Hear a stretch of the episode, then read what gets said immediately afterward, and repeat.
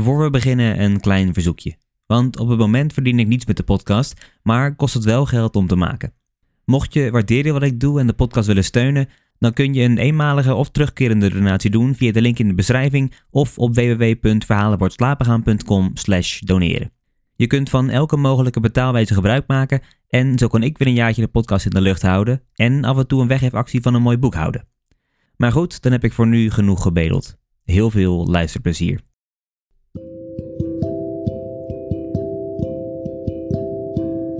Hallo allemaal en welkom. Mijn naam is Mike en in deze aflevering lees ik een verhaal voor uit eigen doos. Dit is Verhalen voor het.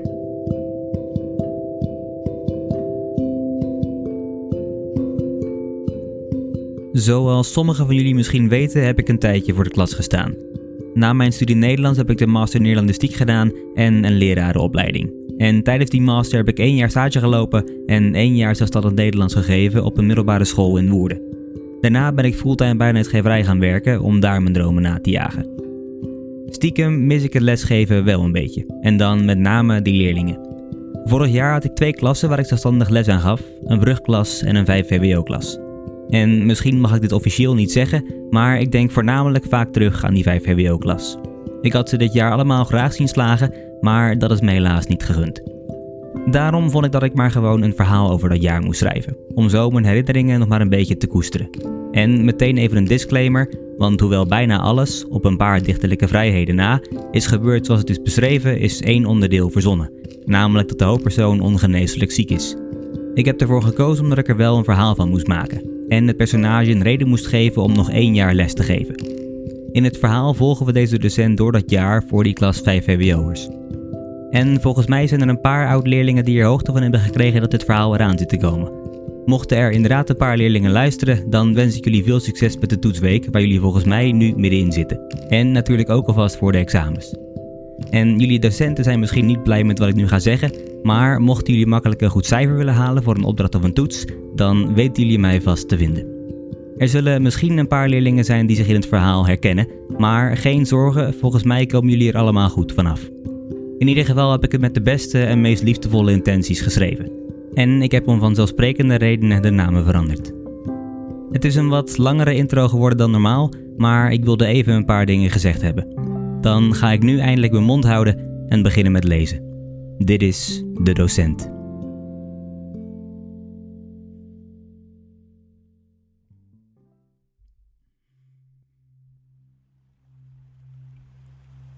De docent. Ik blijk kanker te hebben en ik ga dood. Of dat over twee of vijf jaar zal zijn, is afhankelijk van mijn lichaam en de eventuele behandeling. Maar zeker is het in ieder geval dat ik eerder zal sterven dan ik had gehoopt. Want ik ben momenteel 24, terwijl ik eigenlijk de 101 aan had willen tikken. Dan had ik kunnen zeggen dat ik een drie eeuwen heb geleefd, maar waarschijnlijk kan ik nu nog maar een jaar of anderhalf door voordat ik begin af te takelen. En daarna is het gissen hoe lang het zal duren voordat de kanker in mijn lichaam besluit dat het mooi is geweest. Dat hoorde ik een uur geleden van de dokter, toen ik hem vertelde dat ik me niet wilde laten behandelen. Dat lijkt misschien een vreemde keuze voor iemand die zo jong is als ik, maar ik heb liever nog anderhalf goed jaar dan vijf jaar plat van de medicijnen. Aangezien ik de 101 toch niet meer ga halen, kan ik er beter alles aan doen om van het laatste beetje leven dat ik heb het beste te maken. Ik heb dan ook al besloten wat ik ga doen. Ik vertel het tegen niemand en ga dat jaar dat ik heb lesgeven tot ik erbij neerval. Eén goed jaar heb ik nodig. Ik ga zonder opgave reden met mijn uren terug naar één klas en ik ga ervoor zorgen dat die leerlingen me de rest van hun leven zullen onthouden als die ene leraar.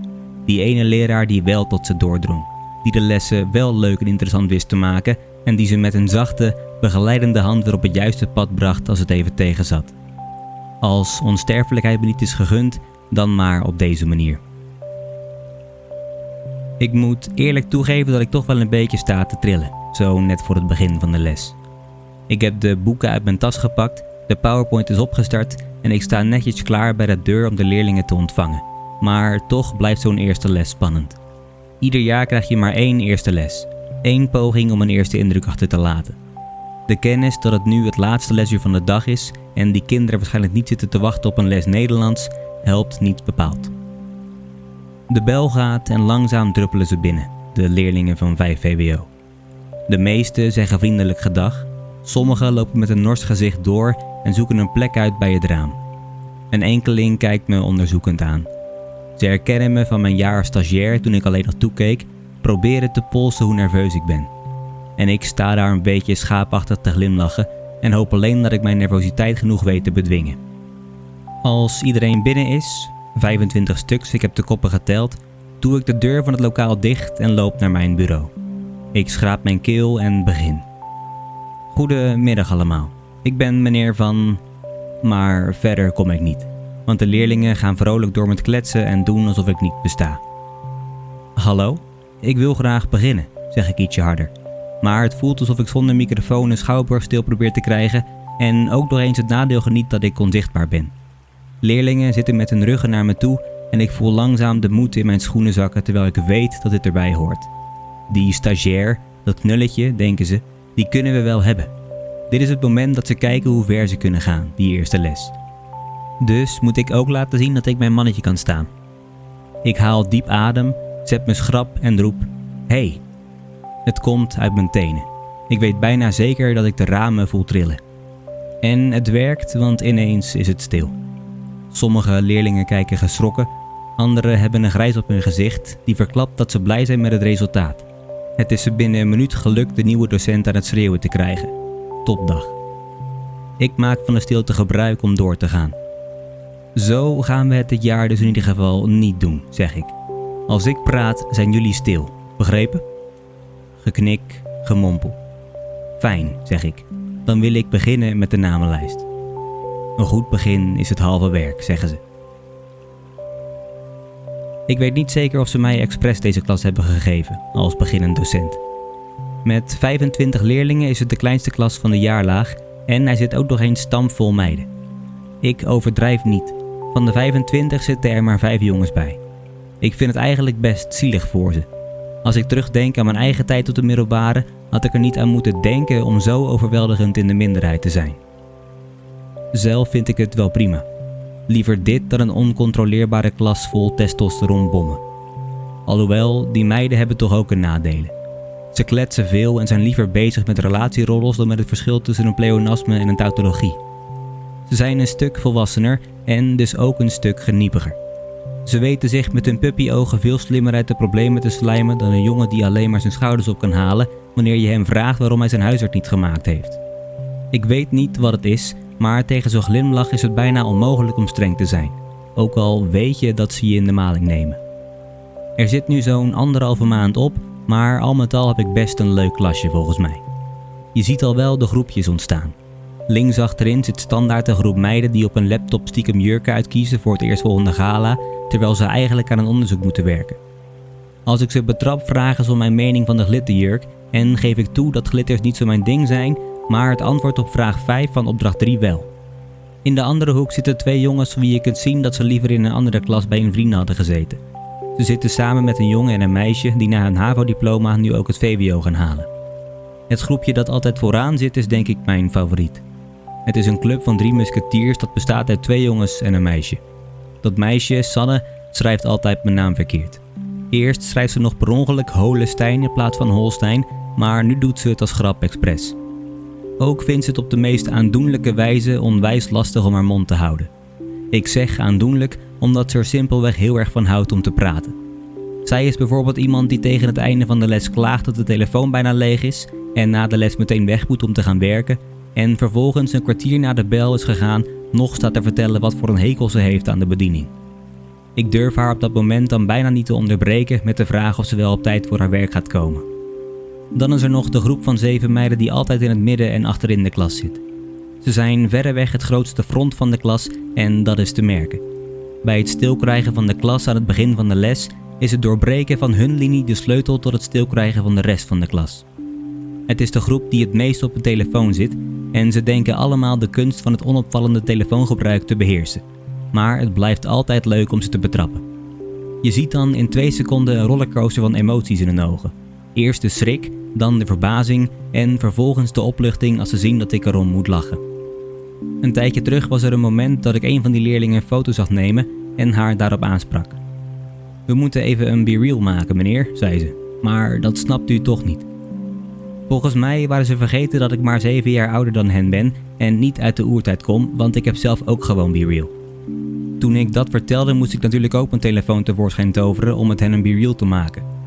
Toegegeven, op dat soort momenten zijn we misschien niet met Nederlands bezig, maar toch zijn het wel de momenten waarop ik het minste denk aan wat er zich op de achtergrond allemaal in mijn lichaam afspeelt. Tot slot zitten rechts voorin de stille rebellen. Een groep meiden die met z'n zessen een afgezonderd republiekje zijn dat te alle tijden hun eigen ding doet. Met name één leerling neemt hierin het voortouw. Ze heet Brit en ik herken haar van mijn vorige jaar, toen ik de lessen van mijn stagebegeleider observeerde. Ze viel vaak uit tegen de docent, klaagde bijna aan één stuk door en het werkwoord luisteren leek niet in haar werkgeheugen te zitten. Dus toen ik haar naam op mijn leerlingenlijst zag staan, vreesde ik al het ergste. En inderdaad, deze eerste lessen is ze niet de makkelijkste geweest. Ze komt te laat binnen, mompelt schouderophalend een excuus en is al gaan zitten voordat ik haar een briefje kan laten halen. Terwijl ik aantekeningen opschrijf, zit zij opdrachten te maken en terwijl iedereen opdrachten moet maken, wil zij die aantekeningen nog overschrijven.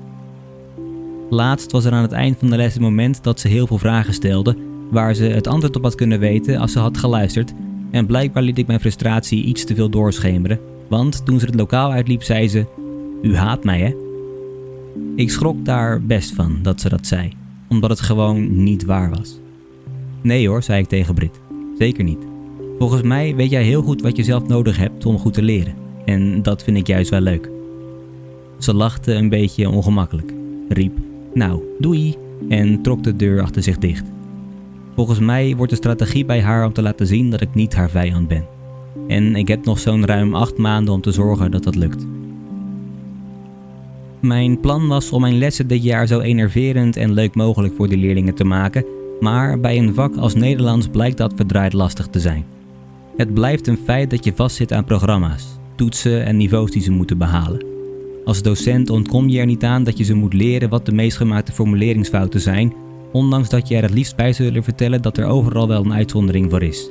Maar dat zou het allemaal weer te ingewikkeld maken. Ik moet ze dus maar vooral de regeltjes leren en uitleggen waarom het antwoord B is. Terwijl ik eigenlijk ook heel goed snap dat ze antwoord D in hebben gevuld. De lessen die ik zelf het leukst vind, zijn de lessen waarin ze de vrijheid krijgen om aan een project of een tekst te werken. Dan geef ik aan het begin van de les een paar instructies en een overzicht van waar ze ongeveer moeten zijn, en de rest van de les loop ik rond om te helpen. Ik voel me op dat soort momenten minder een docent, maar meer een coach die ze door een proces begeleidt. Tijdens dat soort lessen zijn er ook genoeg momenten om gewoon wat met die leerlingen te kletsen. Zo kwam ik er bijvoorbeeld achter dat een van mijn leerlingen bezig is met het halen van haar rijbewijs en dat er een leerling is met een even grote liefde voor spelletjes als ik. Ik leerde dat het bij een van mijn leerlingen pas uit is met haar vriend en dat een van de jongens een zusje heeft voor wie hij moet zorgen. Ook lukt het soms toch om het over boeken te hebben. En dan niet de boeken die leerlingen uitkotsen, maar de boeken die ze daadwerkelijk met plezier lazen. Harry Potter, The Hunger Games en de boeken van Francine Omen bijvoorbeeld. Eén leerling biecht op dat ze vroeger de boeken van Simone van der Vlucht las en omdat dat de enige boeken zijn die ze zich uit haar jeugd kan herinneren, noemt ze haar voor het gemak dan ook maar haar favoriete schrijver. Andere lessen die ik onder mijn favoriete reken zijn de lessen literatuurgeschiedenis. Ook al verafschuwt letterlijk elke leerling het onderwerp tot in het diepste van hun ziel. Ze krijgen immers al geschiedenis. Dus waarom zouden ze in godsnaam leren over literaire stromingen uit het verleden en overleden auteurs van wie ze de boeken nooit zullen lezen?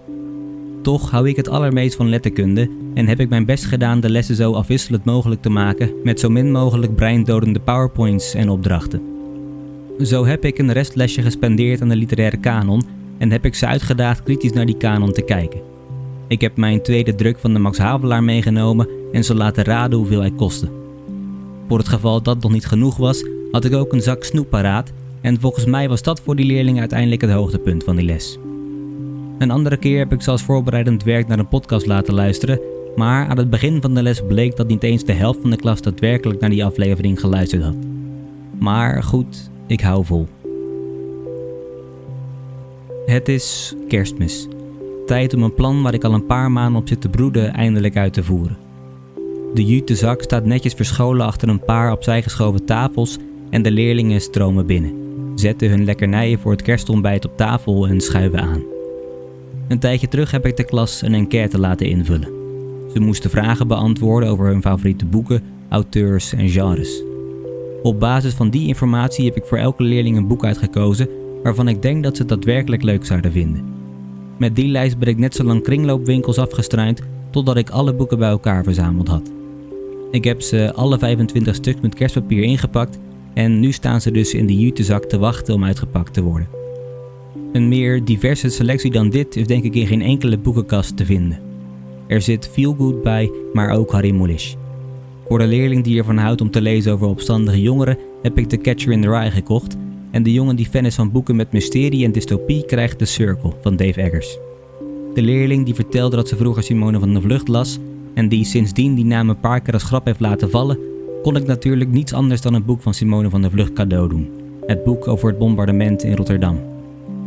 Maar goed, op dit moment zitten die leerlingen dus nog onwetend aan hun kerstontbijt. Wanneer iedereen zo'n beetje is uitgegeten, sta ik op, zet de kerstmuziek uit en vraag om mijn aandacht.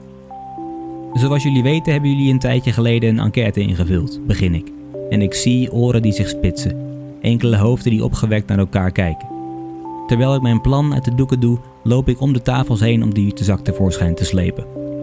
Door mijn enthousiasme durf ik bijna niet naar hun reacties te kijken, maar ik hoor kreten en woorden die klinken als ah en wat lief.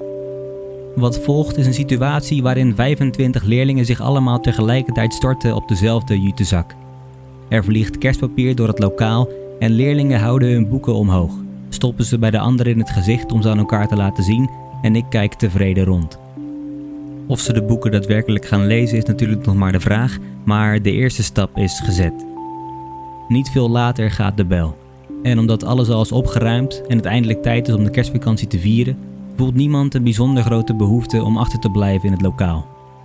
Bij de deur wens ik ze fijne dagen en ik krijg dezelfde wensen met een glimlach terug en dan is het na een minuut of twee stil in het lokaal, op de zachte kerstmuziek na.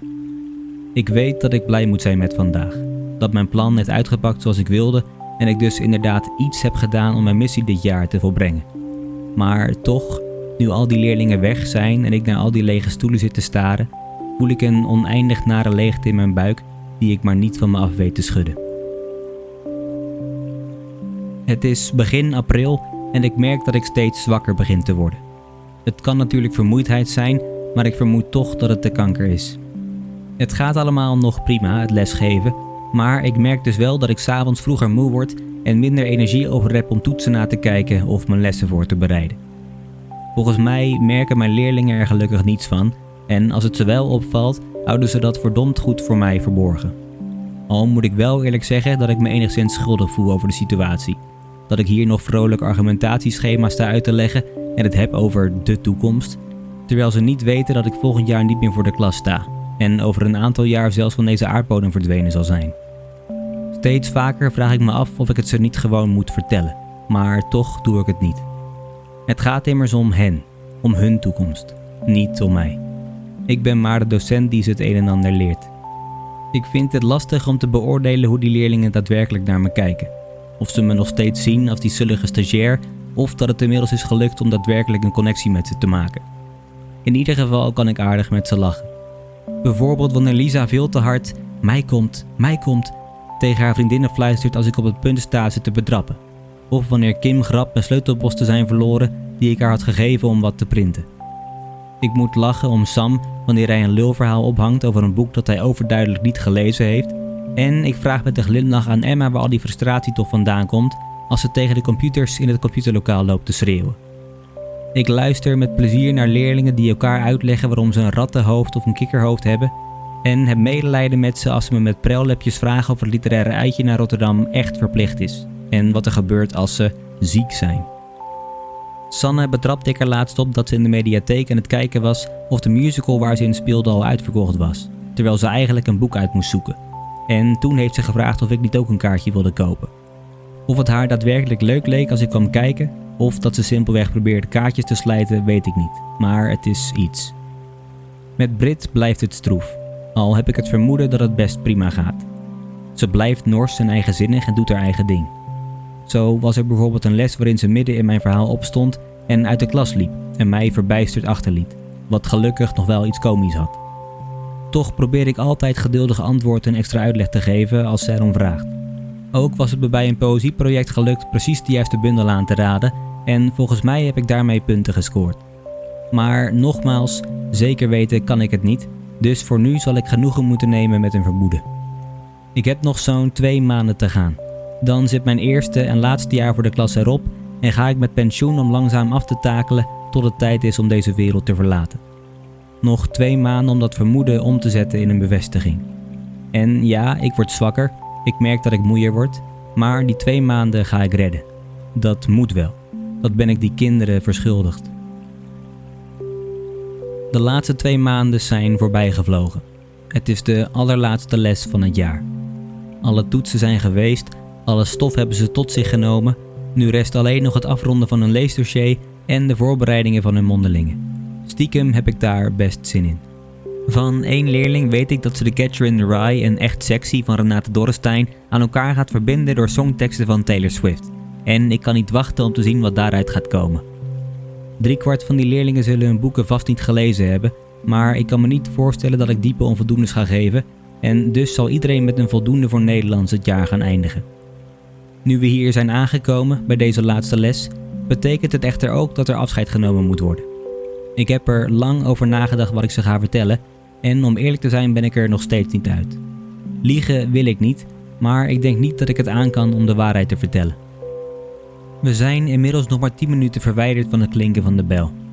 Ik loop onrustig het lokaal door, merk amper wat er om me heen gebeurt. In mijn hoofd repeteer ik mijn speech letter voor letter. Als er nog 5 minuten te gaan zijn, besluit ik dat het tijd is en vraag ik de aandacht van de klas. Eén voor één vallen ze braaf stil. De roerige klas van het begin van het jaar is nergens meer te bekennen. Goed, het is de allerlaatste les waarin we allemaal bij elkaar zijn. Dus ik wilde dit moment even gebruiken om gezamenlijk af te sluiten, zeg ik. Zoals veel van jullie weten was ik vorig jaar stagiair en was dit mijn eerste jaar voor de klas. Dus toen ik aan dit jaar begon was ik om eerlijk te zijn best een beetje nerveus. Die eerste les vond ik misschien nog wel spannender dan jullie. Er klinkt gelach. Toch denk ik dat ik geen leukere of gezelligere klas dan jullie had kunnen wensen, ga ik door. Ik heb jullie natuurlijk wat geprobeerd bij te brengen, maar ik heb ook een hoop van jullie geleerd. Dus daarvoor wil ik jullie heel erg bedanken. Ik laat een korte stilte vallen. Een van de leerlingen twijfelt niet en roept: Applausje voor Mike. Niet meneer van Holstein, maar Mike. En het feit dat ze me bij mijn voornaam noemen maakt me gek genoeg misschien wel gelukkiger dan het applaus dat volgt. Wanneer ze uit zijn geklapt, pak ik de draad weer op. Helaas heb ik ook iets minder leuk nieuws, zeg ik. Waarschijnlijk, nou ja, nee, niet waarschijnlijk, volgend jaar gaan jullie mij niet meer op deze school zien. Er gaat een klein golfje van verbazing door de klas en misschien hoor ik wat ik wil horen, maar volgens mij hoor ik teleurstelling. En dat vind ik ontzettend jammer, zeg ik, want ik had jullie volgend jaar allemaal graag zien slagen. Waarom gaat u dan weg? vraagt een leerling. Ik, begin ik, maar dan toch val ik stil. Even staar ik door het lokaal. Alle leerlingen kijken me met vragende gezichten aan en op dat moment weet ik dat ik ze nooit de waarheid zal kunnen vertellen. Ik zeg, ik heb een fulltime baan aangeboden gekregen bij een uitgeverij. Daar ga ik werken.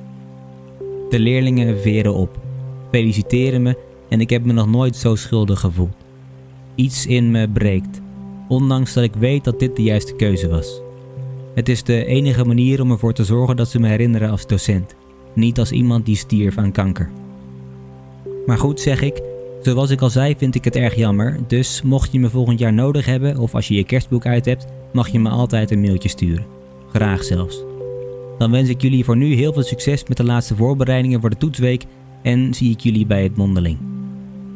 Eén voor één druipen de leerlingen af. En net als met kerstmis weet ik dat ik tevreden mag zijn ik heb immers een warm applaus van de leerlingen gekregen, maar toch is die oneindige leegte het enige dat overblijft als al die leerlingen uit mijn lokaal verdwenen zijn. Het jaar heeft nog een staartje gekregen, want Sanne heeft me toch zover gekregen om naar haar musical te komen. De eerste keer was het niet gelukt, maar ze kwam er weer mee bij haar mondeling. Ze vertelde me dat ze een moderne versie van Grease zouden spelen en dat het leuk zou zijn als ik een kaartje zou kopen. Stiekem had ik er de vorige keer al spijt van dat ik niet was gegaan, dus nu zit ik hier. In een koele en donkere zaal terwijl buiten de zomerzon schijnt. Dat was overigens niet het enige waar ze tijdens haar mondeling mee kwam. Ondanks dat die mondelingen hooguit maar een kwartiertje duren, heeft Sanne uiteindelijk zo'n drie kwartier in mijn lokaal gezeten om gewoon wat te praten. En toverde dus op een gegeven moment ook nog een pakketje tevoorschijn. Toen ik het uitpakte vond ik drie boeken die ik nog niet gelezen had en een kaartje gericht aan meneer Holestein, geschreven door Sanne en haar moeder, waarin ze me bedankte voor het jaar. Momenten als deze zijn de bevestiging dat alles het toch waard was dit jaar. Laatst was er ook een leerling die zei dat haar moeder moest huilen toen ze vertelde dat ik ze een boek cadeau had gedaan. Later kreeg ik van diezelfde moeder een mailtje vol lof die ik misschien wel tien keer heb herlezen. Ook kwam een paar dagen geleden de mentor van Brit naar me toe. Ze had gehoord dat ik zou stoppen en vertelde dat Brit tegen haar had gezegd dat ze het jammer vond dat ik vertrok, omdat ze het op zich wel goed met me kon vinden. Dus toch, dacht ik alleen maar. En als ik nu terugkijk naar de missie die ik aan het begin van het jaar voor mezelf gesteld had, moet ik nu gelukkig tot de conclusie komen dat die missie voor zover het kan is geslaagd. Nee, niet elke les was enerverend en zeker niet alle leerlingen zullen mij onthouden als die ene leraar, maar de wetenschap dat het bij een enkeling misschien is gelukt is voldoende. Daarmee neem ik genoegen. Nu rest mij dus niets dan toe te kijken hoe Sanne haar rol vertolkt in de moderne versie van Grease. En kijk, daar komt ze op. Ze zingt, danst en heeft lol. Ik heb geen idee of ze mij ziet zitten in het donker, maar dat hoeft ook niet. Als het goed is, weet ze dat ik er ben en dat is genoeg. Na de voorstelling zullen we wat napraten. Ik zal zeggen hoe leuk ik het vond. We zullen lachen om die scène met die auto. Ik zal de handen schudden van haar ouders, die er ongetwijfeld ook zijn, en ik zal afscheid nemen. Het zal het laatste zijn dat ik van een leerling zie voor ik sterf. Ik zal met een brandende zon schijnend op mijn hoofd terug naar mijn auto lopen. Ik zal thuis afwachten tot de ziekte mijn leven overneemt en proberen nog te genieten van wat er van overblijft. Maar goed, nu zit ik daar nog te kijken in het donker. En wat mij betreft duurt die show nog 100 jaar.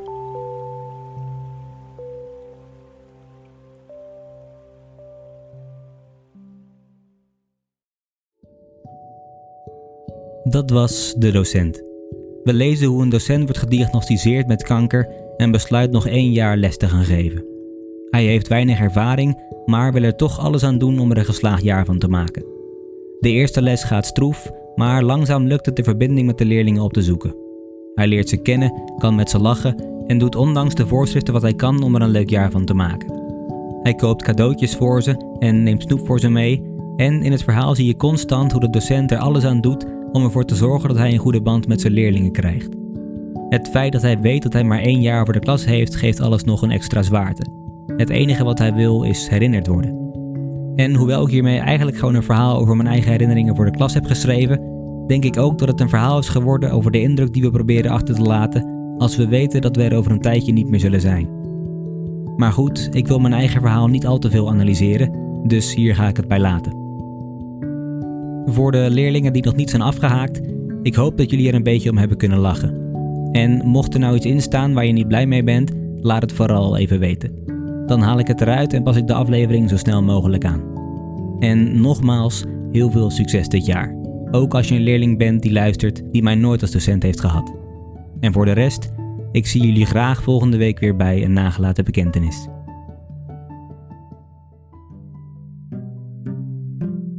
Mocht jij nou ook een verhaal hebben geschreven en wil je dat terug horen op de podcast, ga dan naar www.verhalenvoortslapengaan.com slash inzenden. Of klik op de link in de beschrijving van deze podcast en wie weet lees ik hem binnenkort voor. Voor ik afsluit nog één dingetje. Het luisteren van de podcast is gratis, maar het maken is dan niet. Natuurlijk vind ik het hartstikke leuk om te doen, maar mocht je de podcast willen steunen, dan kan dat door een donatie te doen via de link in de beschrijving. Zo kan ik weer een jaartje de site betalen en krijgen jullie er in de vorm van giveaways van mooie boeken ook weer iets voor terug. Je kunt je waardering voor de podcast natuurlijk ook uiten door een positieve beoordeling achter te laten of door hem met anderen te delen. Dat helpt mij enorm. Ik wil jullie hartstikke bedanken voor het luisteren naar deze podcast. Voor achter de schermen, updates, vragen of opmerkingen kun je me vinden op social media onder de naam Verhalen voor het slapen gaan. En dan zie, slash hoor ik jullie volgende keer. Voor nu, goede nacht, slaap zacht.